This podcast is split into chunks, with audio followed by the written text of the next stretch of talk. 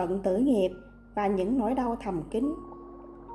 Chúng sinh hữu tình, thường ngày có sự tập luyện về buông xả, tập luyện cho ý chí của mình định tâm định thần nhất niệm về một cảnh giới an vui, gọi nôm na là nước thiên đàng hàng sống hay cực lạc quốc, tịnh thổ. Nhưng ít có người thực sự được giải thoát khỏi cảnh khổ. Rất nhiều các vị tu sĩ thâm niên không kể riêng tôn giáo tông phái nào. Họ có công viên quả mãn trong mắt người đời, nhưng họ cũng khó được giải thoát.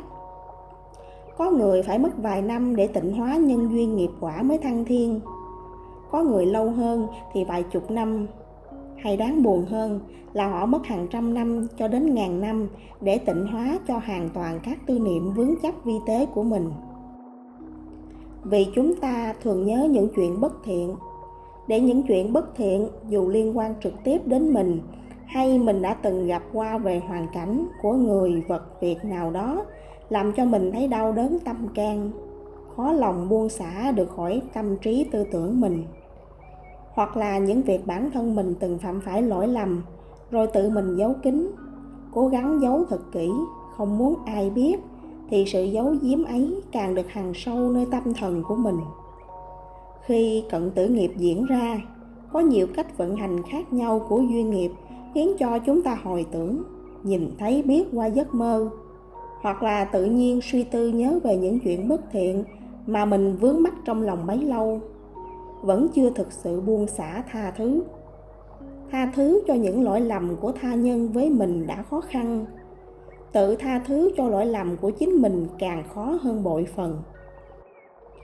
Vì lẽ đó mà thân tâm nhóm đầy những đau khổ vướng chấp một đời ôm ấp. Rồi vô thường đến, người chưa buông xả được những điều bất thiện, vẫn tiếp tục ôm theo tư niệm ấy nhập về linh giới. Nếu người ta gặp phải những oan gia trái chủ oán linh hay quỷ sai tìm đến bên mình lúc vừa thoát xác, thì sẽ bị dày vò về những điều mà người ta bị đòi nợ, khó lòng giải thoát đặng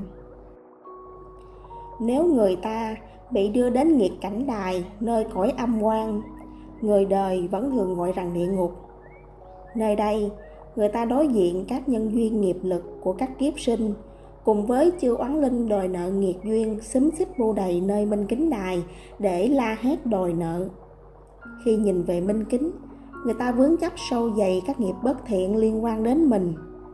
Nên tự nhiên sẽ thấy toàn là những điều bất thiện rất ít điều thiện.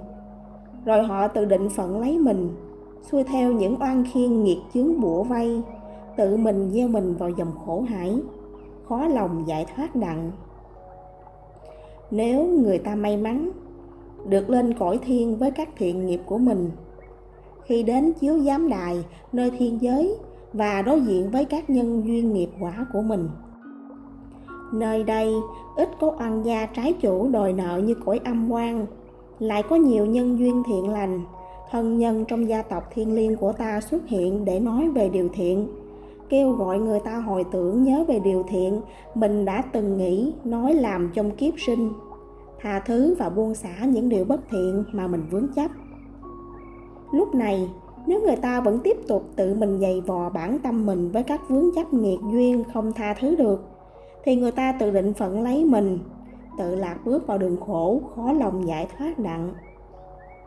nếu người ta có thể tha thứ chính mình, tha thứ các nhân duyên bất thiện mình từng biết đến, bỏ qua tất cả, tự mình an vui với những nhân duyên thiện lành mà mình được gia tộc thiên liêng nhắc nhở, thì người ta tự mình giải thoát đặng, tiếp tục tinh tấn nơi cõi thiên giới, cùng về với gia tộc thiên liêng của mình nơi cực lạc quốc vui hưởng cảnh vô ưu an nhàn.